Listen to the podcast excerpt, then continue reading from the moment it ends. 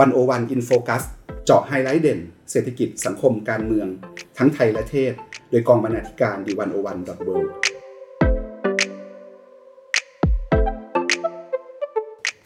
ท่านผู้ฟังครับโจทย์สำคัญเรื่องแรกที่อยากหยิบมาคุยกันวันนี้ คือเรื่องการสร้างครอบครัวของคนรุ่นใหม่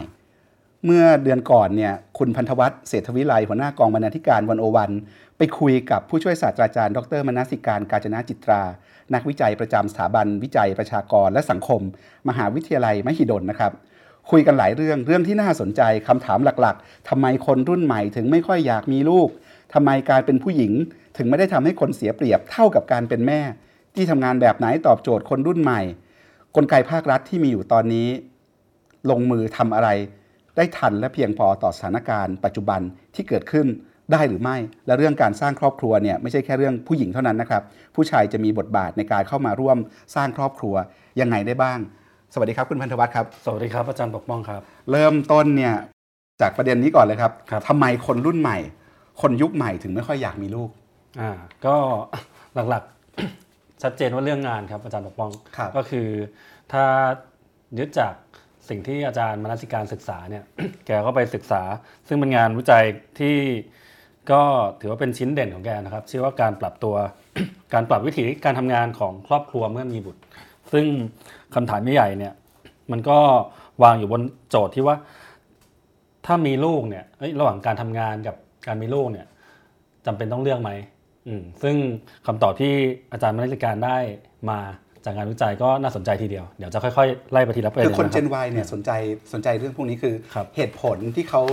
ลังเลหรือไม่กล้ามีลูก ไม่กล้าสร้างครอบครัว เพราะกังวลว่าจะกระทบเรื่องงานใช่เรื่องงานเป็นปัจจัยสำคัญที่สุดใช่ลำดับครับต้นใช่ใช่ ไม่ว่าจะเป็นผู้หญิงหรือผู้ชายก็ตามนะครับอืมๆครับ แล้วผู้หญิงยุคใหม่อย่าง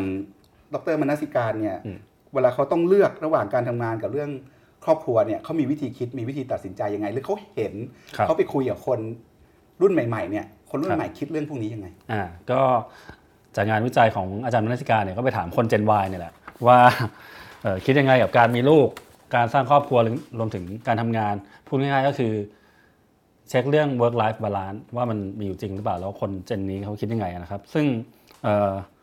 ก็ไปทำสัมภาษณ์มาทั้งสองกลุ่ม ว่ากลุ่มคนที่มีลูกเนี่ยมองยังไง กับกลุ่มคนที่ไม่มีลูกมองยังไง ซึ่งคำตอบที่ออกมาก็น่าสนใจดีก็คืออย่างนี้นะครับเอ่อ คนที่ไม่อยากมีลูกเนี่ยอาจารย์บอกว่าปัจจัยหนึ่งหรือเหตุผลหนึ่งที่น่าสนใจเนี่ยก็คือว่าคนกลุ่มนี้มองว่าช่วงเวลานี้นะครับ ซึ่งก็วัยทำงานแล้วแหละ เป็นช่วงที่ควรตักตวงประสบการณ์ ทั้งเรื่องการงานเรื่องชีวิต ดังนั้นเรื่องมีลูกเนี่ยถ้ามันจะกลายมาเป็นภาระก็ขอพอสไว้ก่อนอืมซึ่งผลที่ตามมาเนี่ยบางอาจารย์บอกว่าบางคนเมื่ออะรู้สึกว่าพร้อมแล้ว มีลูกกันเถอะ อายุก็เริ่มมากแล้ว ปัญหาอื่นก็จะตามมาต่ออะไรเงี้ยครับ ส่วนกลุ่มที่มีลูกเนี่ยก็บอกว่ากระทบกับงานจริง อืมแล้วก็โดยเฉพาะคุณแม่ทั้งหลายเนี่ยผลสุดท้ายมันจะนำมาสู่การที่เมื่อมีลูกแล้วกระทบกับงานหรือทำงานได้ไม่เต็มที่คุณแม่ส่วนใหญ่ก็จะเลือกที่จะออกออกออกจากงานมาเป็นคุณแม่ full time ครับ ครับทีนี้ชีวิตของผู้หญิง รุ่นใหม่ล่ะครับ คนที่ตัดสินใจว่าจะมีลูกแล้วครัแน่บอืมๆงานวิจัยเนี่ยไปคุยกับคนเหล่านี้มาครับแล้วพบว่าอะไรคือสิ่งที่เขาต้องแลกมาครับผมต้องแลกชีวิตครอบครัวมาด้วยชีวิตการงานแบบไหนครับ อาจารย์ก็เอ่ออิงจากคำตอบที่ไปสัมภาษณ์กลุ่มตัวอย่างมานะครับว่า อย่างที่บอกไปว่าผู้หญิงพอมีลูกแล้วเนี่ยเอ่อจากตอนแรกที่ทำงานอยู่ดีๆเนี่ยอาจารย์พบว่าพอมีลูกปุ๊บ ตอนแรกเขาก็คิดว่ายังทำงานอยู่ได้แหละ แต่ไปไปมาเนี่ยลูกคลอดออกมาโฟกัสเปลี่ยน ก็คือแบบว่าเขาให้ความสำคัญกับลูกมากกว่า สนใจคุณภาพของลูกมากกว่า และพร้อมจะเสียสละความก้าวหน้าของการงาน เพื่อให้ลูกเต็มที่ อืมซึ่งภาระที่ตามมาคืออะไรบ้างหนึ่งก็ถ้าเราออกจากงานก็แน่นอนนะครับ เป็นภาระใหญ่หลวง รายได้ลดลง แล้วก็ที่สำคัญเนี่ยไม่ได้ส่งผลเฉพาะแค่หนึ่งหรือสองปีหลังมีลูกนะครับ แต่ มันส่งผลไปทั้งชีวิตเขาเลย เพราะว่าลองคิดง่ายๆว่าถ้าเราเราออกจากงานมาปุ๊บขาดขาดจากการทำงานไปหนึ่งปีหรือสองปี โดยที่เรากำลังอยู่ในการทำงานที่กำลังก้าวหน้า หรือแบบมีสิทธิ์ก้าวหน้าต่อไปได้เนี่ยมันเท่ากับว่ามันถูกพอสไปเลยอืมอาจารย์ก็บอกว่าอันเนี้ยเป็นแบบสิ่งที่คุณแม่ต้องแลกนะครับ ซึ่งซึ่งพอลาออกจากงานไปแล้วเนี่ยมันจะเสียจุดนี้ไปสมควร หรือบางคนเนี่ยพอลูกเริ่มโต อยากจะกลับมาทำงานใหม่ ก็เป็นเรื่องยากอีก การที่จะคอนเน็กกับงานชุดเก่าได้ หรือสิ่งที่เคยทำมากระทั่งเลทเงินเดือนที่เคยได้มาเนี่ยก็จะมีช่องว่างอยู่พอสมควร ซึ่งอาจารย์ก็ยกตัวอย่างว่าถ้าเทียบกับระหว่างผู้ชายกับผู้หญิงเนี่ยแน่นอนว่าโดยทั่วไปเนี่ยเรื่องค่าจ้างอะไรเนี่ยมันมีความต่างกันอยู่แล้ว แต่ ความต่างอีกอันหนึ่งที่น่าสนใจก็คือระหว่างการเป็นผู้หญิงธรรมดา กับการเป็นผู้หญิงที่มีลูกหรือเป็นแม่เนี่ยอันเนี้ยมีความต่างเยอะกว่าอีก อาจารย์บอกว่าอันนี้เขาเรียกว่า motherhood wage penalty motherhood wage penalty นะครับ ซึ่งก็ก็คือความต่างจากผู้หญิงคนหนึ่งที่เคยได้ค่าจ้างเท่านี้ พอเปลี่ยนมาเป็นแม่ปุ๊บได้เหลือเท่านี้อะไรเงี้ยครับครับงานวิจัยบอกว่าเงินเดือนลดลงเยอะไหมครับ ก็พบว่าลดตั้งแต่ 7%ไปถึง 20%เลยนะครับ ซึ่งครับก็ ก็ถือว่าเยอะอยู่ นี่คือผู้หญิงที่มีลูกใช่ออกจากงานมาพอมีลูกใช่แล้วจะกลับไปทำงานใช่ครับค่าจ้างก็จะลดลงถูกกลายเป็นว่าความเป็นแม่เนี่ยถูกลงโทษในเชิงค่าจ้างอืมนะครับอาจารย์เขาถึงมีโค้ดเด็ดที่แบบว่าผมใช้เป็นเอ่อชื่อของบทสัมภาษณ์นี้เลยก็คือว่าเอ่อการเป็นผู้หญิงเนี่ยไม่ได้ทำให้เสียเปรียบเท่าการเป็นแม่ครับครับผม ทีนี้เราคุยกันเรื่องผู้หญิงมาเยอะ ผู้หญิงโดนลงโทษอย่างนั้นโดนลงโทษอย่างนี้ครับยังไม่ได้ยินคำว่าพ่อเลยนะครับอ่าในครอบครัวนี้มีทั้งพ่อและแม่ คนเป็นครับพ่อเนี่ยจะมีบทบาทยังไงครับในการสร้างครอบครัวมาช่วยแม่ยังไงได้บ้างครับผมก็อาจารย์มนติการก็บอกชัดเจนนะ ซึ่งอันนี้ตอนไปสัมภาษณ์ก็เซอร์ไพรส์เหมือนกัน แกบอกว่า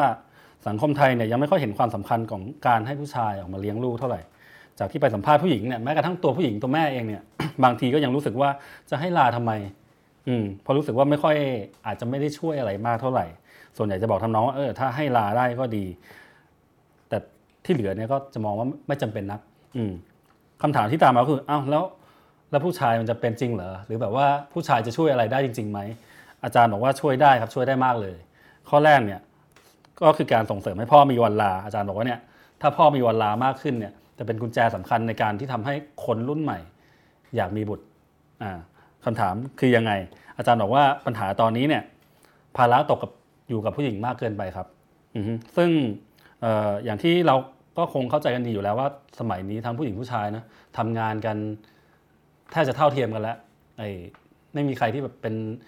แม่บ้านอยู่บ้านไปตลอดอะไรอย่างนั้นอยู่แล้ว ซึ่งเขาบอกว่าไอ้ตรงนี้แหละครับเป็นประเด็นสำคัญ เพราะว่า ในเมื่อผู้หญิงต้องทำงานไปด้วย แล้วมีลูกมาแล้วยังต้องเลี้ยงลูกด้วย โดยที่ผู้ชายเนี่ยก็ก็ทำงานอย่างเดียวเป็นหลัก อันนี้มันเป็นการที่ผู้หญิงต้องแบกรับภาระอย่างชัดเจน อาจารย์ก็บอกว่าสังคมเนี่ยยังมองว่าหน้าที่การเลี้ยงลูกยังเป็นของผู้หญิงอยู่นะครับ หมายความว่าผู้หญิงที่มีลูกแล้วทำงานไปด้วย ก็ต้องแบกภาระเต็มๆทั้งสองทาง อืมซึ่งทำงานเสร็จกลับมาล้างขวดนมเลี้ยงลูกกล่อมลูกเข้านอนอีก อืมมันหนักเกินไปสำหรับเขาแต่ว่า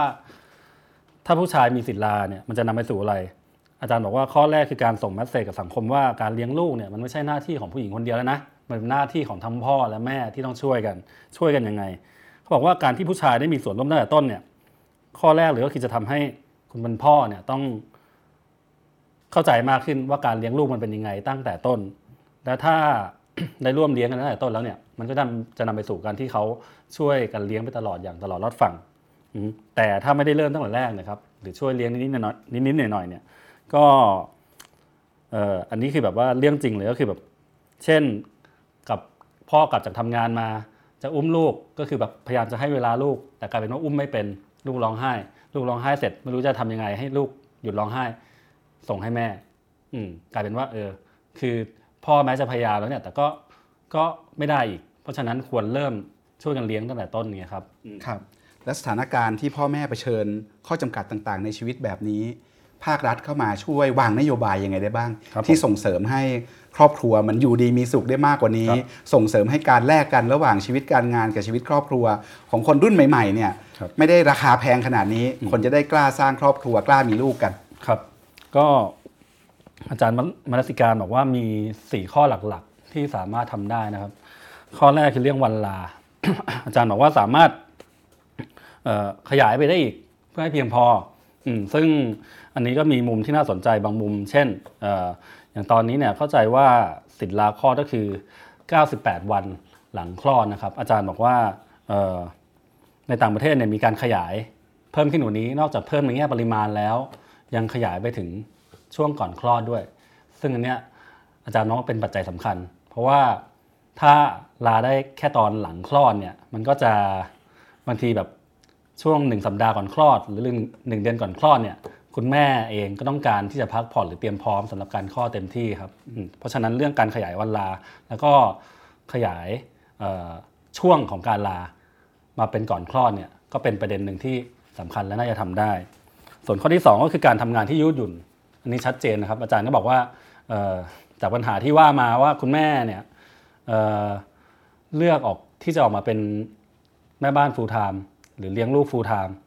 สิ่งที่ตามมาคือว่าเขาก็พยายามหาอะไรทำนะ ซึ่งผลลัพธ์ที่ออกมามันกลายเป็นว่าส่วนใหญ่เนี่ยไปลงเอยที่การขายของออนไลน์หมดเลย แล้วส่วนใหญ่ของการขายของออนไลน์ในกลุ่มนี้เนี่ยก็คือการขายของเกี่ยวกับแม่และเด็กอืมซึ่งอันนี้ก็น่าสนใจ อันนี้เป็นเทรนด์ใหม่นะเอขอองครอบครัวไทใช่ยพ่อแม่ไปขายของออนไลน์ใช่แล้วไปขายของเด็ก ใช่ ซึ่งอาจารย์ก็เชื่อมมาถึงข้อ2นี่แหละครับ เรื่องการทำงานที่ยืดหยุ่นว่าว่าทำไมเขาถึงต้องการ อาจารย์บอกว่าการขายของออนไลน์เนี่ย มันชัดเจนว่าสิ่งที่คุณแม่ขาดไปหรือแบบคนที่ทำงานพวกนี้ขาดไปเนี่ยก็คือเรื่องของความยืดยืดหยุ่นในการทำงานนั่นเองอที่แบบเราเลือกเวลาได้แล้วก็กำหนดชีวิตส่วนตัวได้ด้วยอะไรเงี้ยครับเรื่องที่สามก็คือเงินสนับสนุนจากจากภาครัฐอันนี้อาจารย์ก็บอกว่าน่าจะช่วยได้อีกส่วนหนึ่งส่วนเรื่องปัจจัยสุดท้ายก็คืออาจารย์บอกว่าเป็นตัวช่วยแบ่งเบาภาระในการเลี้ยงลูกครับ เช่นศูนย์เลี้ยงเด็กเนอร์เซอรี่อะไรประมาณนี้ครับ ครับก็จริงๆแล้วเราเห็นเลยว่าภาครัฐเนี่ยมีบทบาทเยอะเลยนะครับในการเชฟ Family ให้แฮปปี้ได้นะครับแล้วเราพูดถึงภาครัฐเนี่ยก็เลี่ยงเรื่องการเมืองไม่พ้นครับผมจริงๆแล้วเรื่องลูกเรื่องครอบครัวเนี่ยไม่ใช่เป็นเรื่องส่วนตัวนะไม่ใช่เป็นแค่เรื่องเฉพาะครอบครัวใดครอบครัวหนึ่ง แต่ครอบครัวมันคือเรื่องการเมืองนะครับงั้นเราจะข้ามไปครับไปคุยกับคุณวัจนาวรยางกูลนะครับเรื่องการเมืองเรื่องครอบครัวนะครับในช่วงเลือกตั้งที่ผ่านมาเนี่ยคุณวัจนาไปคุยกับตัวแทนพรรคการเมืองใหญ่ทั้ง 4พักนะครับ พักประชาธิปัตย์พักพลังประชารัฐพักอนาคตใหม่และพักเพื่อไทยนะครับว่าแต่ละพักเนี่ยมองเรื่องการสร้างครอบครัวแล้วเขาคิดนโยบายว่านโยบายแบบไหนที่ทำให้คนพร้อมสร้างครอบครัวคุณวัจนาครับ ค่ะ สวัสดีค่ะ ค่ะจากการที่ตอนทำสกู๊ปเรื่องการเมืองเรื่องลูกนะคะ ก็จะพบว่าสี่พักการเมืองที่ได้ไปคุยจะมีแนวคิดนโยบายที่การส่งเสริมการมีลูกคล้ายๆ กัน เช่นการ ขยายเวลาคลอด การมีเงินอุดหนุนเด็กแรกเกิดรายเดือน การส่งเสริมศูนย์เลี้ยงเด็กเล็กให้มีคุณภาพนะคะ อย่างพักเพื่อไทยนะคะที่ได้ไปคุยกับคุณระดาวันวงศรีวงค่ะ ซึ่งเป็นโฆษกพักเพื่อไทยแล้วก็เป็นอดีตรัฐมนตรีช่วยกระทรวงแรงงานและสวัสดิการสังคมนะคะ ซึ่งคุณรัตวันก็บอกว่าทางพักเพื่อไทยเนี่ยก็มีนโยบายที่จูงใจที่จะทำให้คนตัดสินใจมีลูกนะคะ เช่น เมื่อแม่ตั้งครรภ์จะต้องมีเงินอุดหนุนเดือนละ 1,000 ถึง 1,200 บาท ไปจนถึงเด็กอายุ 7 ขวบค่ะ มีการอุดหนุนการศึกษาให้เด็กได้เรียนฟรี มีกองทุนสตาร์ทอัพให้เด็กจบใหม่ มีการอบรมผู้ใช้แรงงาน เพื่อยกระดับฝีมือแรงงานนะคะ แล้วก็ต้องมีการ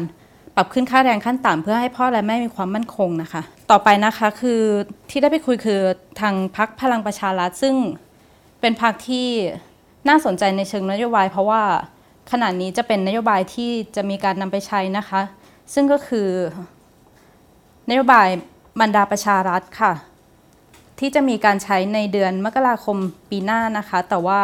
นโยบายนี้ยังไม่สามารถทำได้ครอบคลุมตามที่ตั้งใจไว้นะคะ ซึ่งตอนที่ได้ไปคุยเนี่ยได้คุยกับคุณธนิการพรพงษาโรจน์นะคะ เป็นสสกรุงเทพมหานครนะคะ แล้วก็เป็นประธานคณะกรรมการนโยบายสตรีและกรรมการบริหารพรรคพลังประชารัฐค่ะ สำหรับแนวคิดที่คุณธนิการพูดไว้นะคะ ซึ่งตอนที่คุณธนิการให้สัมภาษณ์เนี่ยคุณธนิการบอกว่านโยบายที่ชัดเจนตอนตอนนั้นนะคะ ในเดือนช่วงประมาณเดือนพฤษภาคมบอกว่าอาจจะยังพูดลงรายละเอียดลึกไม่ได้ แต่ว่าทาง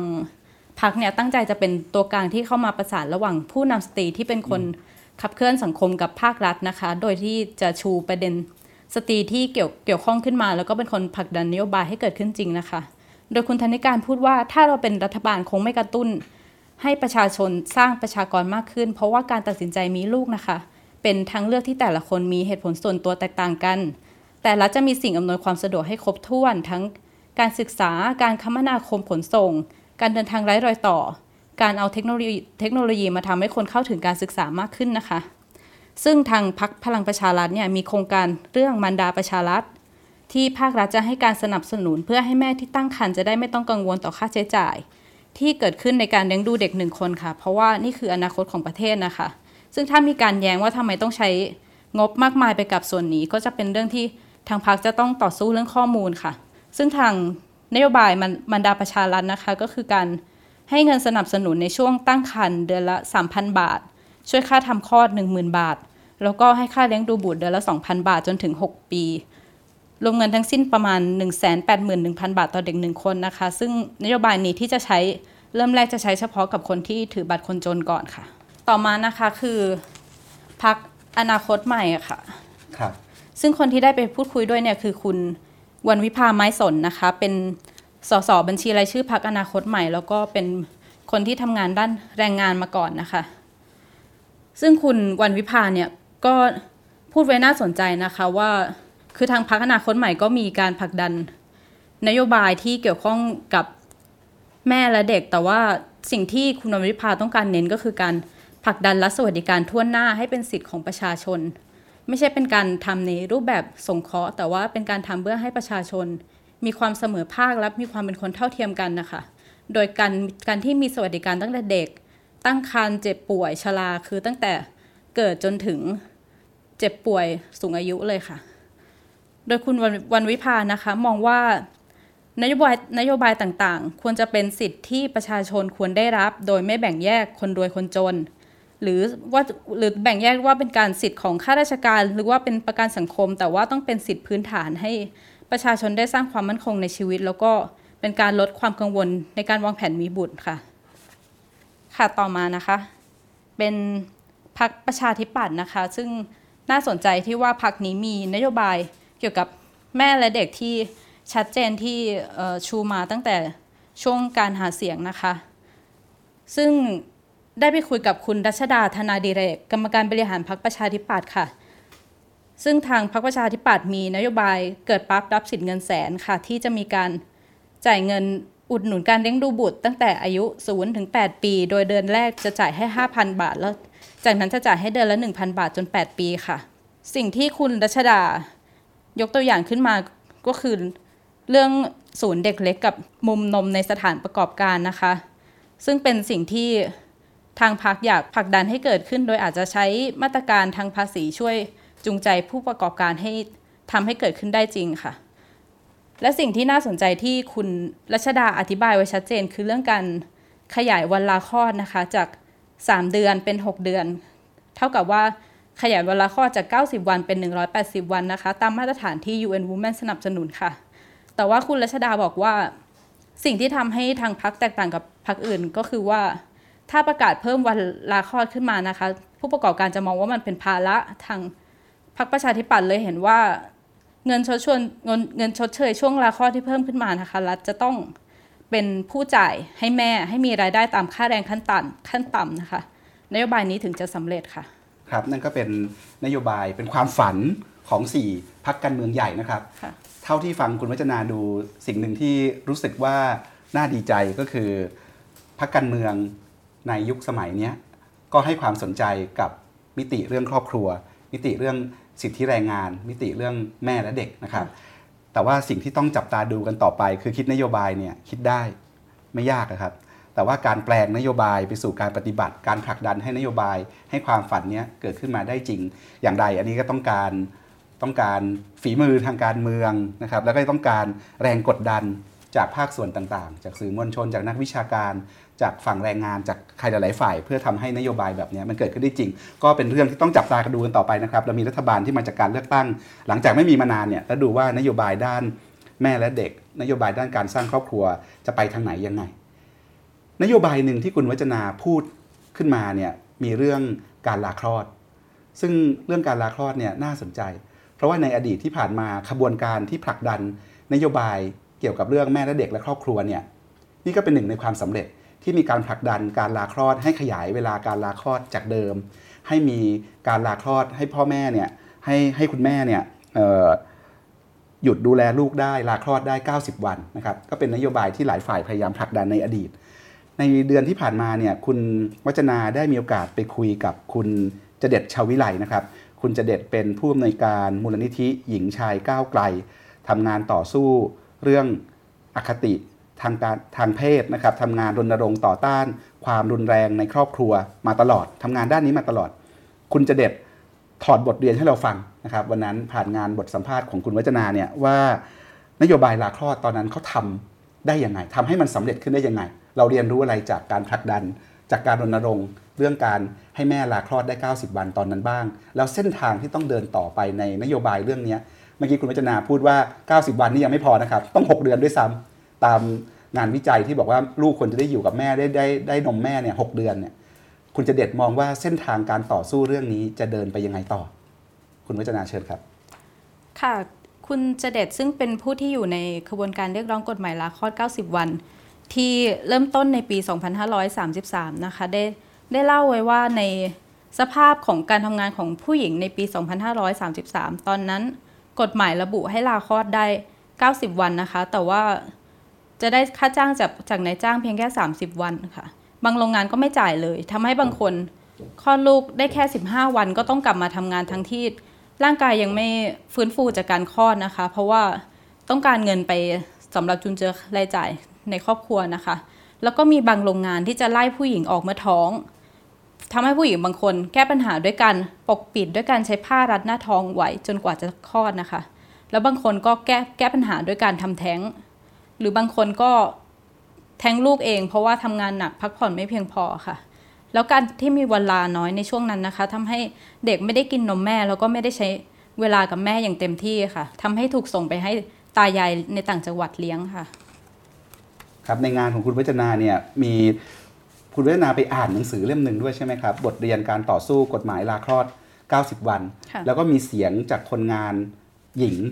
นะครับตัวจริงเนี่ยนะครับ อย่างเช่นที่คุณวัจนาเล่าใช่ไหมฮะในในในเรื่อง เช่นคุณนิพาพรบำรุงรัตน์เนี่ยชีวิตของเขาเป็นยังไงครับ ถ้าจะเล่าให้ท่านผู้ฟังฟังสักหน่อยว่า ว่าคนที่อยู่ในสนามแรงงานทำงานในโรงงานเนี่ยเวลาเขาท้องขึ้นมาเนี่ย ด้วยกฎหมายที่ไม่ดูแลคนไม่เห็นหัวคนเนี่ยทำให้ชีวิตเขาเปลี่ยนชีวิตเขาต้องลำบากยังไงค่ะคุณนิพาพรนะคะ เป็นคนงานหญิงย่านย่านรังสิตนะคะ ซึ่งเธอมาสะท้อนประสบการณ์ของเธอที่ต้องทำงานตลอดเวลาทำงานหนักไม่มีเวลาพักผ่อนจนลูกคลอดก่อนกำหนด แล้วก็ออกมาน้ำหนักน้อยมาก แล้วก็ไม่สมบูรณ์เท่าที่ควรนะคะ ซึ่งคุณนิพาพรพูดไว้ว่า เธอทำงานเป็นระบบกะนะคะ โดยเฉพาะกะลำบกกะดึกจะลำบากมาก เพราะว่าต้องอดนอน พอกลับมาทำงานก็มีปัญหา หัวหน้าให้ไปเข็นถังใหญ่หนักประมาณ 65 กิโลกรัมวันหนึ่ง40-60 ถัง แล้วเธอเพิ่งคลอดมาแผลยังไม่หายขาดทำให้ร่างกายยังไม่เข้าที่จนมีอาการปวดท้อง แล้วก็ปวดมดลูกทุกวันเลยค่ะ ครับ นี่ก็เป็นปัญหาคือเราฟังดูเนี่ยเหมือนกับโอ้เรื่องลาคลอดเนี่ย หลายคนก็ชอบคิดนะครับ ในยุคทุนนิยมที่เน้นทุกอย่างบนฐานปัจเจกเนี่ยว่าเรื่องลาคลอดเป็นเรื่องเฉพาะตัว เป็นเรื่องส่วนบุคคล แต่จริงแล้วในขบวนการที่เขาต่อสู้ขับเคลื่อนเรื่องพวกนี้เนี่ยแคมเปญที่เขาบอกเลยเขาบอกว่าลาคลอดเนี่ยไม่ใช่เรื่องส่วนตัว ไม่ใช่เป็นเรื่องของคนแต่ละคนเท่านั้นลาคลอดมันมันเป็นเรื่องที่ยิ่งใหญ่และมันสำคัญกว่านั้นใช่ไหมครับตอนนั้นเขาต่อสู้กันยังไงเขาถึงสามารถผลักดันนโยบายเนี้ยจนออกมาสำเร็จได้ มีบทเรียนอะไรที่เราน่าเรียนรู้จากมันบ้างครับ ค่ะก็คุณจะเด็ดเล่าให้ฟังนะคะ ว่าสภาพ สังคมช่วงปี 2533 นะคะ ช่วงนั้นสภาพแรงงานมีความเข้มแข็งมาก แล้วก็จากช่วงก่อนหน้านั้นมีการเรียกร้องกฎหมายประกันประกันสังคมสำเร็จแล้วค่ะ แล้วก็มีก็เลยมีการรวมตัวของกลุ่มแรงงานหญิง แล้วก็สะท้อนปัญหาร่วมกันในวันสตรีสากล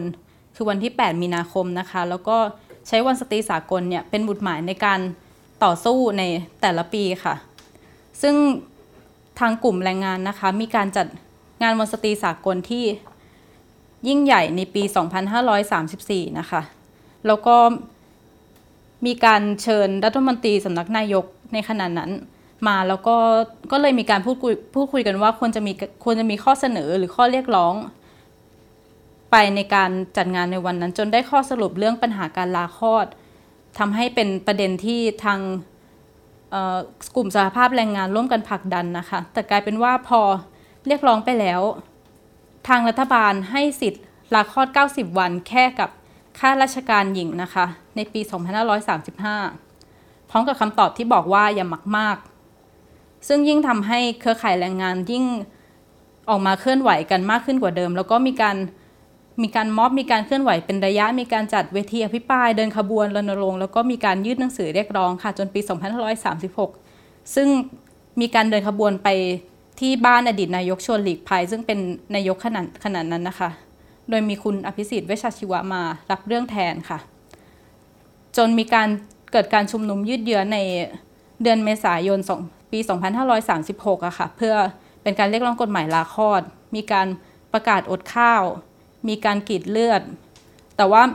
เพียงแค่สองคืนก็รัฐบาลก็ตกลงว่าจะออกกฎหมายดังกล่าวค่ะ ครับ มันมีข้อความหนึ่งใน งานเขียนของคุณวัจนาที่อ่านแล้วก็สะท้อนใจนะครับ ตอนที่เขาเรียกร้องให้เรื่องกฎหมายลาคลอด 90 วันเนี่ย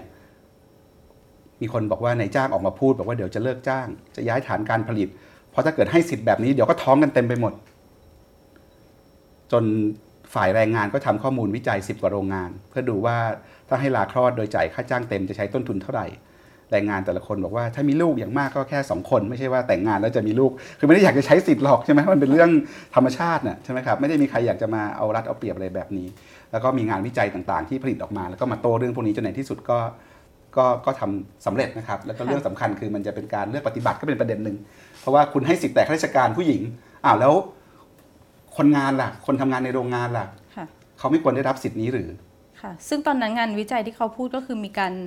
สำรวจแรงงานในโรงงานไทยเกลียงนะคะ ซึ่งมีแรงงานหญิงอยู่ 3,000 คน ปรากฏว่ามีคนใช้สิทธิ์ลาคลอดแค่ 30 คนต่อปีค่ะ ซึ่งมันปรากฏว่าในายจ้างไม่ได้รับผลกระทบมากมายอย่างที่เขาคิดค่ะ ครับอันสุดท้ายนโยบายนี้ก็สามารถผลักดันออกมาได้สำเร็จในปี 2536 นะครับค่ะก็ในสมัยรัฐบาลของคุณชวนหลีกภัยเมื่อตอนเป็นนายกครั้งแรก ทีนี้จากวันนั้นถึงวันนี้เนี่ยเรื่องสิทธิการลาคลอดก็ดูจะ กลายเป็นถูกแช่แข็งไปเลยนะครับค่ะได้ครั้งนั้นแล้วก็แทบจะไม่ได้มีอะไรคืบหน้า มีอะไรที่พัฒนาขึ้นไปอีกเลย ในฝั่งคนที่ทำงานขับเคลื่อนเรื่องนี้อย่างคุณเจเด็ดเนี่ยมองว่าหมุดหมายใหม่ของการต่อสู้เรื่องนี้ เพื่อเพิ่มสิทธิ เพื่อเพิ่มความจำเป็นให้กับพ่อแม่ให้กับคุณแม่ที่ที่ต้องลาคลอดเนี่ยเส้นต่อสู้เส้นหน้ามันอยู่ตรงไหนครับ เส้นชัยใหม่ที่เขาอยากไปถึงตอนนี้คืออะไร ก็คุณเจเด็ดเห็นด้วยนะคะกับเอ่อข้อเสนอของ หลายพักการเมืองที่พูดคุยกันก่อนช่วงก่อนการเลือกตั้งนะคะ คือการเพิ่มวันลาคลอดเป็น 180 วันค่ะ แล้วก็การให้มีเงินอุดหนุนเด็กแรกเกิดนะคะ รวมถึงประเด็นเรื่องการวันลาของผู้ชายในภาคราชการนะคะ ซึ่งซึ่งตอนนี้เราให้ผู้ชายในภาคราชการลาได้ 15 วัน ซึ่งคุณเจเดตก็มองว่ายังไม่เพียงพอ เบื้องต้นควรให้ลาได้สัก 2 เดือนค่ะ แล้วก็คิดว่าไม่ควรจะกำหนดให้ลาได้เฉพาะในภาคราชการนะคะ เพราะว่าคนทั่วไปเนี่ยคิดว่าถ้าผู้ชายลาได้เยอะแล้วใครจะทำงาน ทั้งที่ก็มีตัวอย่างให้เห็นในหลายประเทศแล้วนะคะ ว่าการให้พ่อลาคลอดไม่ได้สร้างปัญหา แล้วก็จะทำให้พ่อได้ช่วยแม่เลี้ยงลูกและได้ใช้เวลากับลูกมากขึ้นด้วยค่ะ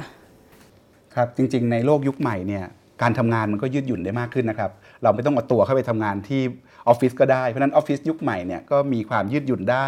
ทำงานจากบ้านก็ได้นะครับแล้วก็มีหาระบบทำอะไรกับมันได้ได้เยอะนะครับ ในในวันโอวันเนี่ยเราก็มีเซสชันอย่างที่เล่านะครับ Happy Family Happy Workplace นะครับเราก็ตามดูด้วยว่าเอ๊ะมันมีที่ทำงานที่ไหนไหม ที่เป็นตัวอย่างที่ดีที่มีสวัสดิการที่ดี มีการออกแบบออฟฟิศที่ดีที่มาช่วยให้คนรุ่นใหม่เนี่ย กล้าที่จะสร้างครอบครัวได้มากขึ้นนะครับคุณพันธวัฒน์เศรษฐวิไลและคุณปานิชโพสีวังชัยเนี่ยไปสำรวจมาหลายที่เลยครับเดี๋ยวทั้งสองคนจะมาเล่าให้เราฟังว่าในเมืองไทยเรื่องแบบนี้ไม่ใช่เรื่องที่เป็นไปไม่ได้ แล้วที่ทำงานที่ดีเนี่ยมีอยู่จริง คุณพันธวัฒน์ครับครับผมก็ล่าสุดเมื่อเดือนที่ผ่านมานะครับ ผมกับคุณปานิชเนี่ยก็ได้ไปเยี่ยมชมที่ออฟฟิศแห่งหนึ่ง ที่เขามีนโยบายที่ต้องเรียกว่าค่อนข้างจะล้ำไปกว่ากฎหมายไทยที่มีอยู่ตอนนี้แล้ว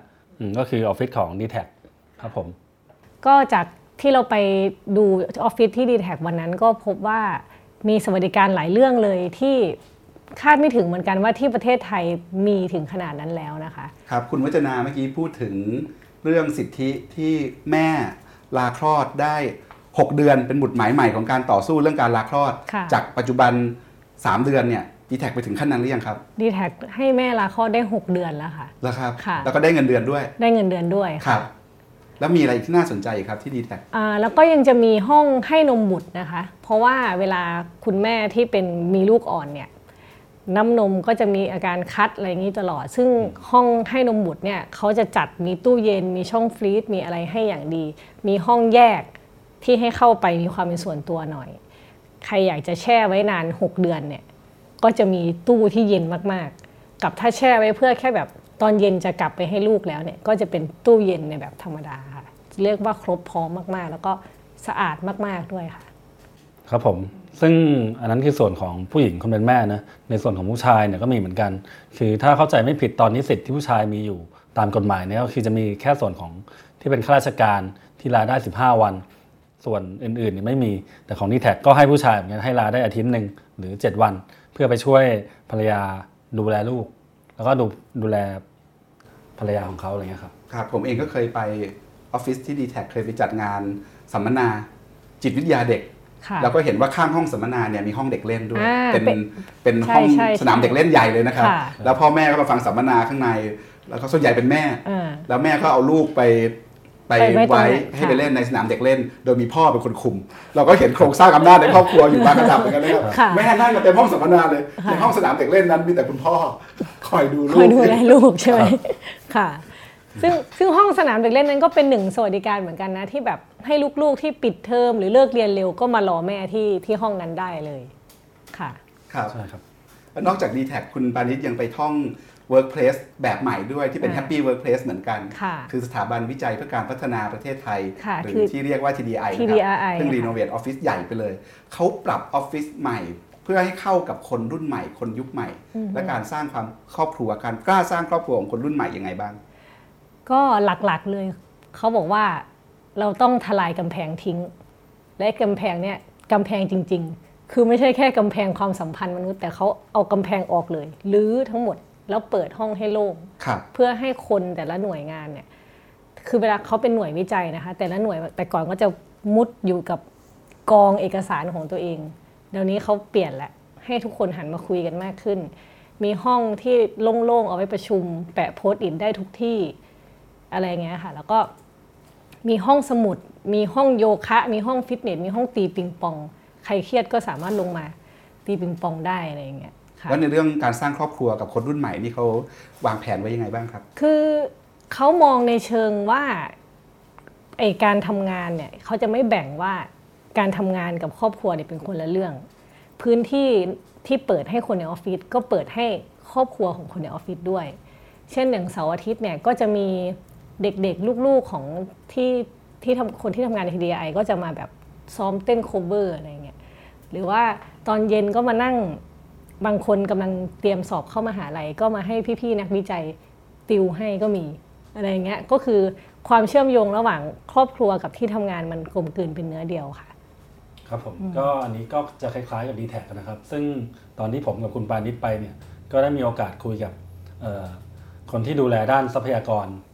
มนุษย์ก็คือตำแหน่งเขาเรียกว่า CPO หรือ Chief People Officer อืมชื่อคุณนาฏฤดีนะครับ แกก็บอกว่า คือเราก็ยกประเด็น work life balance ไปถามเขาว่าที่ d t แทเป็นยังไง เขาบอกว่าเออ อันนี้ก็ดีแต่ว่า d t แทก็จะมีหลักที่เรียกว่าจาก work life balance จะเปลี่ยนเป็น work life integration ก็คือว่าแทนที่เราจะแยกแล้วไป balance เนี่ยก็คือรวมกันเลยอย่างเช่นที่เอ่อยกตัวอย่างเรื่องสนามเด็กเล่นอะไรที่แบบพูดถึงไปเมื่อสักครู่นะครับ ก็คือว่าเอ่อมันสามารถมาจอยกันได้อยู่ ระหว่าง work กับ life อะไรเงี้ยครับ ครับ นี่ก็เป็นที่ทำงานของคนห้องแอร์นะครับค่ะของแรงงานคอปกขาว แรงงานชนชั้นกลาง ชนชั้นกลางระดับบนขึ้นไป ชนชั้นนำของสังคมไทย ทีนี้งานเดือนที่แล้วเนี่ยคุณปานิชนอกจากเข้าห้องแอร์แล้วเนี่ยยังออกนอกห้องแอร์ด้วยค่ะเพราะว่าในตลาดแรงงานมีแรงงานอีกหลายคนนะครับ ที่ตกหล่นหรือร่วงหล่นจาก โครงข่ายความคุ้มครองทางสังคมใช่ไหมครับค่ะเหล่าพนักงานนอกห้องแอร์ทั้งหลายอืมยาม คนขับรถ คนค่ะที่เอ่อพนักงานคนงานคก่อนทำสคร้าวางมคนทำความสะอาดค่ะพนักงานก่อสร้างอืมเราไปคุยกับเขามาเหมือนกัน เรื่องค่ะ workplace work life balance ในแบบที่เขา อยากเห็นอยากได้เนี่ยค่ะสำหรับสวัสดิการเพื่อการมีลูกของคนที่เป็นพนักงานประจำหรือพนักงานชั่วคราว นอกห้องแอร์เนี่ยเขาฝันอะไรและความเป็นจริงที่เขาเจอเขาเจออะไรอืมให้พูดตรงๆนี่ก็คือว่าแตกต่างแตกต่างพอสมควรเลยนะคะกับกับไอจากที่เราไปดูที่ d t แทหรือที่ DRI นะคะ เพราะว่าอย่างแรกเนี่ยสวัสดิการพื้นฐานมีก็คือประกันสังคม แต่ว่าก็ลาคลอดได้ปกติ ปัญหาก็คือว่าบางคนเนี่ยเขาเป็นพนักงานประจำก็จริง แต่เขาได้เงินเป็นรายวัน สมมุติเขาหายไปเงิน 300 ก็หายไปเลย ดังนั้นบางคนก็เลยเลือกที่จะไม่ลาคลอดคือท้องจนถึงที่สุดแล้วอะก็ยังทำงานก็ยังฉาบปูนอยู่ ต้องรอให้คลอดก่อนถึงจะไปหยุด แล้วก็ลูกออกมาได้สักไม่นานก็อยากกลับมาทำงานแหละเพราะว่าไม่มีเงิน ซึ่งซึ่งอันนี้เนี่ยเขาก็มีสวัสดิการเรื่องวันลาคลอดตามกฎหมาย แต่เขาก็เลือกที่จะไม่ใช้ทั้งหมด เพราะว่าเงินมันจะไม่ไม่พอ อันที่สองคือมีประกันสังคม แต่ก็อย่างที่รู้ว่าประกันสังคม มันก็ถ้าถึงคราวจริงๆอะมันก็อาจจะไม่ได้ครอบคลุมหรือช่วยเหลือเขาได้มากขนาดนั้นนะคะค่ะแล้วก็ยังมีเรื่องคือพอบอกว่านอกห้องแอร์แล้วเนี่ยมันก็เป็นงานที่ต้องเจอแดดเจอฝนเนาะมันก็ใช้ร่างกายเยอะ ดังนั้นเนี่ยใช้ร่างกายเยอะด้วย อยากได้เงินด้วย แล้วท้องด้วยในเวลาเดียวกันเนี่ย มันก็เลยเป็นจังหวะที่เรียกได้ว่าก็ลำบากอยู่ค่ะคุณปานิชไปคุยกับคนมาหลายคน มีมีโมเมนต์ไหนที่ฟังแล้วจุกหรือสะอึกบ้างว่าโหมันมีอันหนึ่งที่ไปคุยกับคุณป้าคนหนึ่งนะคะเขาทำงานรับเหมาก่อสร้างเขาก็บอกว่าแต่ก่อนเนี่ยเขาไม่ได้ทำงานประจำนะคือรับเหมาเอง แล้ว ตอนที่คลอดลูกแล้วเนี่ยมีลูกยังเล็ก มันจะมีอาการคัดนมนะคะ ปกติเวลาคัดนมเนี่ยถ้ามีห้องให้นมบุตรแล้วก็ไปไปเอาออกมาใส่กล่องแช่ช่องฟรีซใช่ไหมแต่คุณป้าบอกว่ามันคัดก็คัดไป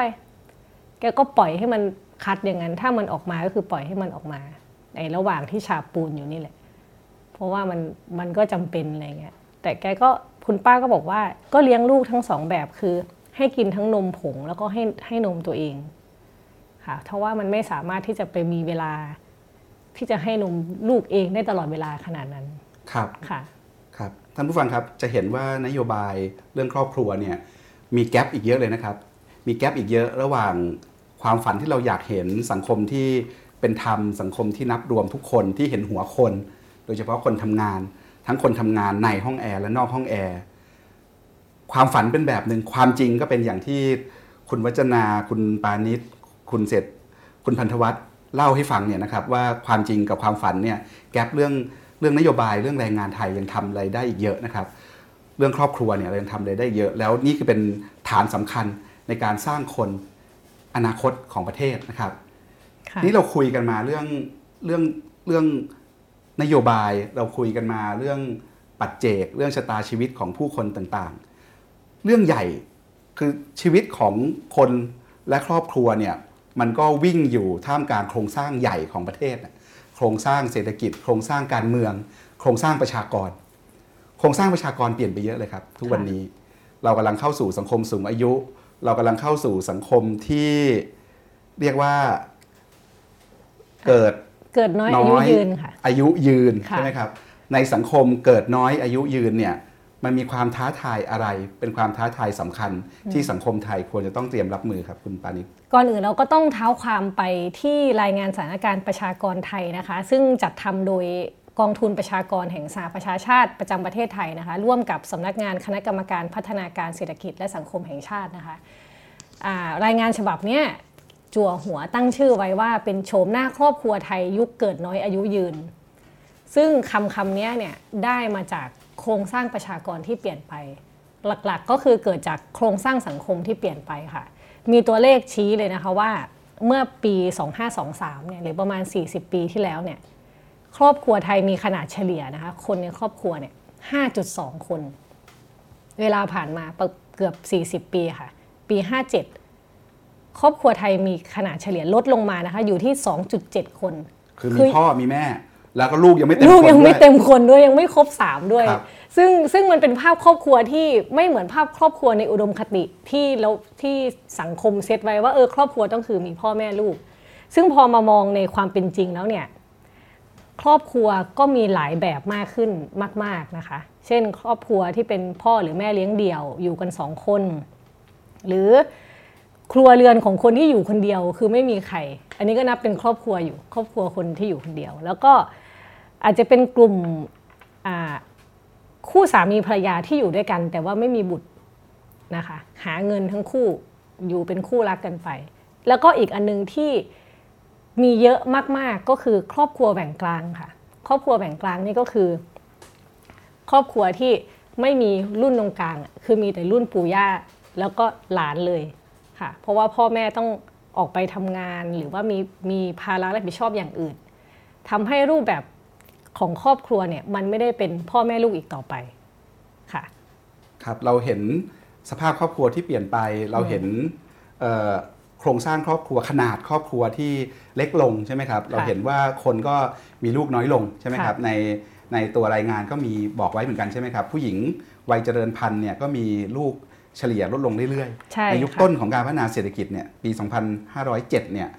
ครอบครัวหนึ่งมีบุตรเฉลี่ยกันหก6คนคนค่ะ แต่ปัจจุบันเนี่ยอย่างที่คุณปานิชบอกนะครับไม่ถึงไม่ถึง 2 คน ถ้ารวมขนาดทั้งครอบครัวเนี่ยเอ่อ2.7ค่ะคนเท่านั้นเองนะครับค่ะแล้วก็มีแนวโน้มจะน้อยลงไปอีกค่ะนั้นอัตราเด็กเกิดใหม่ในแต่ละปีเนี่ยลดลงต่อเนื่องนะครับลดลงต่อเนื่องช่วงปี 2545 ถึง 2557 เนี่ยมีเด็กเกิดใหม่เฉลี่ยปีละ 8 0 0 0 0รายค่ะและคาดการณ์ว่าถ้าแนวโน้มยังเป็นเช่นนี้จำนวนการเกิดจะลดลงเหลือ 5 0 0 0 0 0รายต่อปีในอีก 25 ปีข้างหน้าค่ะและในขณะที่ตัวเลขผู้สูงอายุจะเพิ่มขึ้น เพราะฉะนั้นค่ะสังคมไทยก็จะเป็นสังคมที่เป็นสังคมสูงอายุและคนเกิดน้อย และคนก็สูงอายุก็จะเยอะขึ้น แล้วคนก็มีอายุยืนขึ้นค่ะท่ามกลางความท้าทายแบบนี้ครับมันมีทางออกตรงไหนหรือมันมีเรื่องอะไรที่เราควรจะต้องใส่ใจมาคิดกันค่ะอันนี้ก็เอามาจากงานเสวนางานสัมมนาที่เขาจัดขึ้นนะคะ ก็คือมีหลายหน่วยงานที่รับผิดชอบในในเรื่องเกี่ยวกับครอบครัวนะคะ เขาก็มีคำถามหนึ่งว่า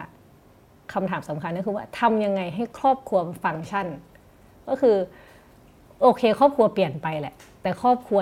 จะทำไงให้ครอบครัวมีคุณภาพมากขึ้น ก็จะมีหลายอย่างนะคะ อย่างตอนนี้ก็จะมีพรบส่งเสริมการพัฒนาและคุ้มครองสถาบันครอบครัวขึ้นมา ซึ่งเขาเน้นการส่งเสริมและคุ้มครองครอบครัว แต่ปัญหาก็คือว่าณตอนนี้มันยังไม่มีการนิยามคำว่าครอบครัวว่าจริงว่าคืออะไรจริง ๆ กันแน่ สิ่งที่ต้องพัฒนาต่อไปก็คือ การไปจัดการไปหา Big Data ของครอบครัวมา แล้วมาจัดระบบระเบียบ เพื่อทำให้พรบที่ต้องการจะส่งเสริมและคุ้มครองครอบครัวเนี่ยมันทำงานได้จริงค่ะอันนี้อย่างแรกแล้วก็มีการพยายามที่จะทำเปลี่ยนครอบครัวให้กลายเป็น learning family ก็คือว่าถ้าครอบครัวสามารถอยู่ในสภาวะปัญญาเขาใช้คำนี้คือมีการดูแล กันและกันไม่ว่าจะเป็นรูปแบบของปู่ย่าหรือหลานหรือพ่อแม่สองเออสามีภรรยาสองคนอะไรเงี้ยให้เกิดความเข้าอกเข้าใจกันจริงๆเนี่ยครอบครัวก็จะฟังก์ชันได้จริง ถึงแม้ว่าจะไม่ได้มีรูปแบบที่เหมือนกันนะคะ อีกส่วนหนึ่งก็คือจะมีบทบาทของท้องถิ่นเยอะ เช่น ศูนย์เด็กแรกเกิด ก็จะมีการสร้างทั่วประเทศเยอะเลยเพื่อ เพราะว่าก็จะมีปัญหาอย่างหนึ่งคืออ เด็กที่ท้องไม่พร้อมอะค่ะแล้วก็จะมีเด็กทารกจำนวนมากเกิดมา แล้วไม่ได้อยู่ในครอบครัวที่สมบูรณ์พออย่างเงี้ยค่ะก็จะมีศูนย์รับดูแลเด็กมา support ในเรื่องนี้ค่ะ แล้วก็อีกอันนึงในเรื่องของปฐมวัยก็มีค่ะอ่าเป็นโครงการลดความเหลื่อมล้ำด้วยการศึกษาปฐมวัยที่มีคุณภาพนะคะ วันนั้นก็มีรองศาสตราจารย์ ดรวีรชาติกิเลนทองเนี่ยไปพูดถึง โครงการนี้นะคะ หรือที่เรียกว่า RIECE Thailand ค่ะ ก็คือเขาพยายามจะยกระดับกระบวนการเรียนรู้ตั้งแต่เด็กในระดับปฐมวัยเลย ซึ่งซึ่งโปรเจกต์ที่ดำเนินการไปแล้วอยู่ที่มหาสารคามแล้วก็กาลสินนะคะ อาจารย์วีรชาติพูดไว้น่าสนใจมากว่า การพัฒนาเด็กปฐมวัยเนี่ยจริง ๆ เป็นการลงทุนเชิงเศรษฐศาสตร์ที่คุ้มค่ามาก ก็คือว่าเราไปทำตรงนั้นให้ให้แน่น แล้วพอเขาโตมา เราแทบจะไม่ต้อง ไปแก้ปัญหาอะไรเลย เพราะว่าเด็กมีฐานที่มั่นคงแล้ว ในช่วงอายุศูนย์ศูนย์ถึงหกขวบอะค่ะก็ก็เลยหลักๆก็คือว่า ต้องมีการพัฒนาเชิงท้องถิ่นทำ Big Data แล้วก็พัฒนาปฐมวัยให้มีคุณภาพค่ะ ครับ นั่นก็เป็นโจทย์ท้าทายนะครับ ที่สังคมไทยต้องรับมือ แล้วก็ต้องคิดกันต่อว่าจะข้ามผ่านโจทย์ยากๆนี้ยังไงนะครับ เป็นโจทย์ยากแต่สำคัญนะครับ คุณปานิชคุยให้เราฟังว่าลักษณะครอบครัวไทยเนี่ยเปลี่ยนมีครอบครัวที่หลากหลายมากขึ้น ครอบครัวแหว่งกลางก็เป็นครอบครัวใหม่นะครับ ครอบครัวแบบที่กำลังมีมากขึ้นเรื่อยๆ แล้วก็มีความสำคัญขึ้นเรื่อยๆนะครับ ในวันโอวันเนี่ยมีบทสัมภาษณ์ชิ้นหนึ่งน่าสนใจครับ คุณสุภาวรรณคงสุวรรณคุยกับดรเนื้อแพรเล็กเฟื่องฟู อาจารย์ประจำคณะเศรษฐศาสตร์ จุฬาลงกรณ์มหาวิทยาลัย เจ้าของงานวิจัยเรื่องบทบาทของสภาพครัวเรือน ต่อการพัฒนาคุณภาพกำลังแรงงานในอนาคตนะครับ ในบทวิจัยเนี่ยก็เอ็กซเรย์ให้เราเห็นนะครับว่าครอบครัวแหว่งกลางมีเรื่องอะไรที่ที่น่าสนใจ มีมีความท้าทายอะไรทิ้งไว้ให้สังคมไทยต้องมาคบคิดกันต่อนะครับ คุณสุภาวรรณสวัสดีครับ สวัสดีค่ะ จากงานวิจัยที่อาจารย์พูดเมื่อกี้นะคะ คือจุดเด่นของมันก็คือมันเป็นการวิจัยที่จะประเมินขนาดรูปแบบของผลกระทบ ที่เกิดขึ้นจากโครงสร้างครอบครัวที่ต่างออกไป ซึ่งงานของอาจารย์เนื้อแพทย์เนี่ยน่าสนใจตรงที่ว่าข้อมูลที่เขาใช้วิเคราะห์ มันมาจากข้อมูลที่เก็บติดตามบุคคลในระยะยาว คือเก็บตั้งแต่ปี 2540 ถึงปี 2558 เรียกว่าเท้าเส้นไทย Data ทำให้เหมือนกับว่าเราเห็น อ่ออันเหมือนเห็นอนาคตของเด็กคนหนึ่งที่เดินไปข้างหน้าไม่ใช่แค่เฉพาะจุดคือเก็บท่านั้นข้อมูลต่อเนื่องใช่ค่ะเด็กคนเดิมแล้วก็เห็นเส้นทางเขาใช่ตลอด 10 ปีเลยนะครับใช่ค่ะซึ่งซึ่งการเก็บข้อมูลเนี่ยตามเด็กประมาณ 5,000 คน อาจจะไม่ได้ทุกจังหวัด แต่ถือว่าเป็นตัวแทนของประเทศไทยได้ประมาณหนึ่งค่ะ เราเห็นแพทเทิร์นอะไรที่น่าสนใจบ้าง แล้วเวลาเราพูดถึงคำว่าครอบครัวแหว่งกลางเนี่ยมันมีลักษณะหน้าตาเป็นยังไงในรายละเอียด คุณปานี่อาจจะเกิดไปแล้ว แต่ว่าขอพูดให้เห็นภาพอีกนิดนึงก็คือว่าคำว่าครอบครัวแหว่งกลางเนี่ยเราหมายถึงครอบครัวที่มีสมาชิกรุ่นปู่ย่า แล้วเราข้ามไปที่ลูกหลานเลย โดยที่สมาชิกรุ่นพ่อแม่เนี่ย ไปทำงาน คือถึงที่สุดแล้วไม่ใช่ว่าเด็กในครอบครัวแบ่งกลางไม่มีพ่อแม่หรือถูกทิ้งนะคะ แต่คือเขาไปทำงานแล้วก็อาจจะมีเวลาอยู่กับพ่อแม่เนี่ยน้อยกว่าครอบครัวเรือนอื่นเหมือนครอบครัวต่างจังหวัดที่พ่อแม่ใช่ไปทำงานในเมืองใช่ค่ะก็เลยทิ้งลูกไว้ให้ปู่ย่าตายายดูแลใช่พูดง่ายๆว่า 365 วันใน 1 ปีเนี่ยอาจจะเจอกันในช่วงวันหยุดยาว เท่านั้นอะไรประมาณนี้ค่ะ ก็เอ่อครอบครัวแหว่งกลางเนี่ยมาจากอะไร พออาจารย์เนื้อแพรเล่าลักษณะของครอบครัวบางอย่างเนี่ยมันเห็นเหตุผลเลยว่าทำไมถึงเกิดครอบครัวแหว่งกลางขึ้นนะคะครับทำไมคือครับจากข้อมูลเนี่ยมันบอกว่าเอ่อข้อมูลที่พบได้มากก็คือว่า พ่อแม่ในครอบครัวแหว่งกลางเนี่ยมักจะมีอายุค่อนข้างน้อยคือ 20-30 ปี โอเค เราอาจจะคุ้นคุ้นชินกับการแต่งงานในช่วง 27-28 แต่ว่าในต่างจังหวัดเนี่ยเขาเริ่มแต่งงานตั้งแต่ 20 แล้วก็วัยนี้เป็นวัยที่กำลังแอคทีฟในการไปทำงาน เพราะฉะนั้นก็เขาก็ต้องออกไปทำงาน ซึ่งไปไกลเราก็ต้องฝากลูกไว้ให้คุณพ่อคุณแม่ที่อยู่ต่างจังหวัดช่วยดูแลค่ะ ก็แล้วก็ด้วยความที่มันเป็นข้อมูลระยะยาวเนี่ยมันก็เห็นเห็นว่า ตอนนี้ครอบครัวแบ่งกันมันมีเพิ่มขึ้นเรื่อยๆ จากปีแรกที่สำรวจเนี่ยเรามีครอบครัวแบ่งกลางประมาณ 10%จากครอบครัวทั้งหมด แต่ตอนนี้คือ 20%แล้ว แล้วถามว่าทำไมก็เพราะว่ามันผันไปตามการย้ายถิ่นของคนก็คือย้ายถิ่นไปตามงานตามตามที่ที่มีงานนะคะ นอกจากกรุงเทพเราก็มีภาคตะวันออก ซึ่งมีนิคมอุตสาหกรรมอยู่เยอะ ก็ทำให้นั่นแหละค่ะก็คือซึ่งทำให้คนที่อยู่ในครอบครัวแบ่งกลางเนี่ยพบมากพิเศษก็คือภาคอีสานและภาคเหนือที่เขาย้ายเข้ามา ครับลักษณะโครงสร้างเป็นแบบนี้เราพอเห็นแล้วว่าเขาเป็นใครอยู่ตรงไหนค่ะผลกระทบของการมีครอบครัวแหว่งกลางต่อสังคมไทย ต่อสังคมเศรษฐกิจไทยมันมีมิติไหนที่น่าสนใจบ้างครับ อย่างแรกเลยเราก็ต้องพูดถึงตัวเด็กเลยค่ะ สิ่งที่อาจารย์เนื้อแพรเน้นเป็นพิเศษก็คือเรื่องการศึกษา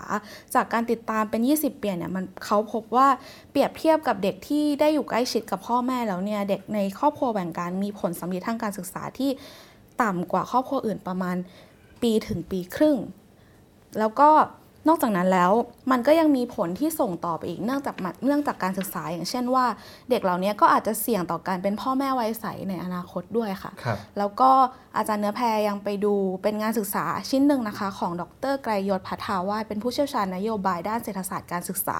เขาก็บอกว่าต่อให้เด็กในครอบครัวกลางๆเนี่ยได้เรียนแต่สุดท้ายแล้วอาจจะ ไม่ได้ไปอาจจะลงทะเบียนเรียนแต่ว่าไม่ได้ไปจริง ๆ คือเป็นเรื่องเป็นเรื่องความใส่ใจแล้วก็แรงผลักดันในการเรียนด้วยอะไรเงี้ยค่ะ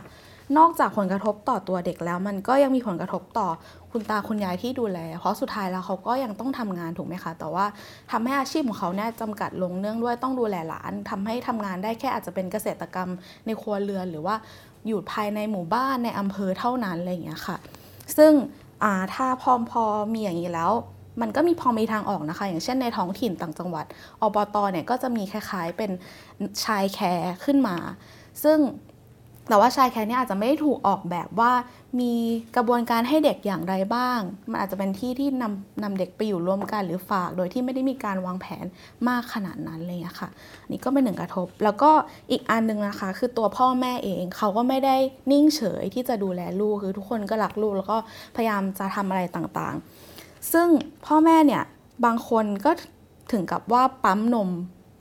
ในเมืองเนี่ยส่งกลับไปที่ต่างจังหวัดนะคะ ไม่ใช่แค่ส่งเงินอย่างเดียวคือปั๊มนมส่งไปด้วย ปั๊มแล้วก็ฟรีซแล้วก็ส่งรถตู้ไป ซึ่งปัญหาเนี่ยมันก็น่าเป็นห่วงตรงที่ว่าเอาแล้วถ้าเกิดระบบขนส่งมันชะงักขึ้นมา นมก็อาจจะเสียบูดหรือสุดท้ายไปไม่ถึงเด็กอยู่ดีนะคะแล้วก็ถึงแม้ว่าเด็กจะดูอยู่ในความดูแลของปู่ย่าเนี่ยก็ไม่ใช่ว่า คือเขาเขาก็ดูแลอย่างดีแหละค่ะ แต่อย่างไรก็ตามมันไม่เหมือนกับพ่อแม่ดูแล โดยเฉพาะเมื่อพ่อแม่เป็นคนในวัยที่สามารถรับรู้ข้อมูล เกี่ยวกับการเลี้ยงลูกได้ดีกว่า มันอาจจะทำให้พาเด็กไปในพัฒนาการที่ถูกต้องมากกว่าอะไรอย่างเงี้ยค่ะ ครับ คุณสุภวรรณครับ เวลาเราพูดถึงครอบครัวแหว่งกลางเนี่ย มีตัวละครที่เกี่ยวข้องเยอะไปหมดเลยนะครับค่ะพ่อแม่ ปู่ย่าตายาย ตัวเด็กเองค่ะโรงเรียน ชุมชน ผู้ประกอบการที่พ่อแม่ทำงาน รัฐ ค่ะ ในงานวิจัยของอาจารย์เนื้อแพรเนี่ยเขาบอกว่าใครต้องทำอะไรบ้าง ค่ะ อย่างแรกเลยก็คือผู้เกี่ยวข้องทั้งหมดนะคะเอ่อพ่อแม่เนี่ยเข้าใจค่ะว่าว่ามันเป็นความจำเป็นเรื่องเงิน แต่ว่าอาจารย์เนื้อแพรก็ชวนให้เห็นข้อกังวลด้วยว่าการไม่มีเวลาเนี่ยมันมัน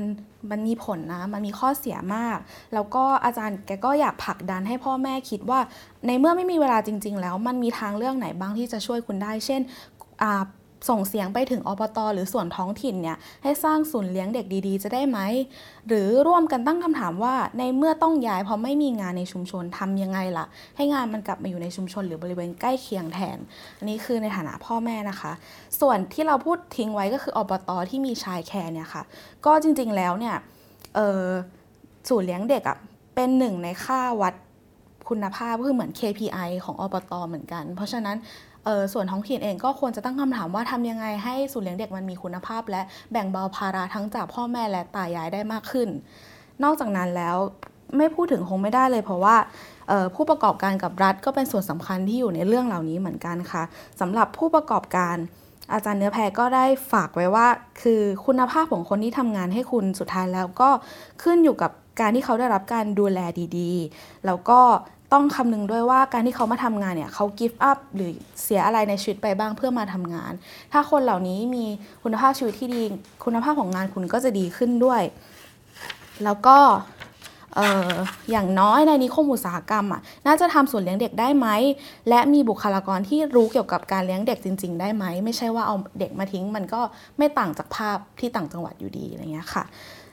ส่วนประเด็นของนโยบายรัฐค่ะ ก็ต้องเอาให้ครบว่าคุณจะดูแลเด็ก ตั้งแต่เด็กจนโตไม่ใช่แค่ให้เงิน แต่ต้องให้วิธีการ แล้วนโยบายที่อยากจะเพิ่มจำนวนประชากรเนี่ยก็ต้องคิดไปให้ไกลก่อนว่า คนมีลูกแล้วคนจะดูแลลูกยังไง เพราะสุดท้ายแล้วครัวเรือนของกลางไม่ได้แหว่งตลอดชีวิต แต่แหว่งในช่วงที่เด็กกำลังมีพัฒนาการเติบโต จะทำยังไงให้นโยบายการลาคลอด การันตีได้ว่าเมื่อคุณกลับมาจากการลาคลอดแล้ว จะสามารถกลับไปทำงานในตำแหน่งที่เหมาะสมได้ แล้วก็ ไม่ใช่แค่แม่เท่านั้นก็พูดถึงพ่อด้วยในเมื่อลาบวชได้ลาเกณฑ์อาหารได้ อาจารย์เนื้อแพรก็อยากจะให้ลาเลี้ยงบุตรได้ด้วยค่ะประมาณนี้ค่ะ ครับขอบคุณครับคุณสุภาวรรณท่านผู้ฟังครับ โจทย์เรื่อง work life balance หรือว่าความสมดุลระหว่างชีวิตการทำงานและชีวิตครอบครัว จะเป็นโจทย์ในใจของผู้คนในสังคมไทยไปอีกนานนะครับ แล้วเรามีความท้าทายใหม่ ๆ มีสภาพแวดล้อมใหม่ ๆ ที่การคิดเรื่องงานครอบครัวและชีวิตเนี่ยต้องคิดใหม่ ต้องการการคิดใหม่ ต้องการการทำใหม่ ต้องการนโยบายใหม่ ๆ ในการจัดการกับสิ่งแวดล้อมใหม่เหล่านี้นะครับแล้วนโยบายเรื่องงานเรื่องครอบครัว เรื่องชีวิตเนี่ยมันไม่ใช่เรื่องส่วนตัวของแต่ละคน แต่มันเป็นเรื่องของสังคม เหมือนที่เครือข่ายที่ผลักดันรณรงค์เรื่องสิทธิลาคลอดเนี่ยครับการลาคลอดไม่ใช่เรื่องส่วนตัว แต่เป็นเรื่องของคนทั้งสังคมนะครับ เรื่องนี้ไม่ใช่เรื่องส่วนตัว แต่เป็นเรื่องของทั้งสังคม เรื่องนี้ไม่ใช่เรื่องเฉพาะของชนชั้นกลาง ของมนุษย์เงินเดือน ที่นั่งทำงานในออฟฟิศเท่านั้น แต่เป็นเรื่องของคนทำงานทุกคนรวมถึงคนทำงานนอกห้องแอร์รวมถึงคนทำงานที่ไม่ได้มีโอกาส ดีเท่ากับมนุษย์เงินเดือนและคนทำงานในออฟฟิศด้วยนะครับอันมิติของ work life balance เนี่ยมันต้องไปให้ไกลกว่าเรื่องเรื่องชนชั้นกลางด้วยนะครับมิติ work life balance เนี่ยมันควรจะต้อง cover ไปในทุก ประเภทของการงานในทุกอาชีพ ในทุกฐานรายได้นะครับในทุกมิตินะครับ และทั้งหมดนี้คือวันโอวัน in focus สัปดาห์นี้ วันนี้คุณสุภาวรรณคงสุวรรณคุณปานิชโพสีวังชัย คุณวัจนาวัลยางกูล คุณพันธวัฒน์เศรษฐวิไลและผมปกป้องจันวิทย์ลาไปก่อน พบกันใหม่วันศุกร์หน้า สวัสดีครับ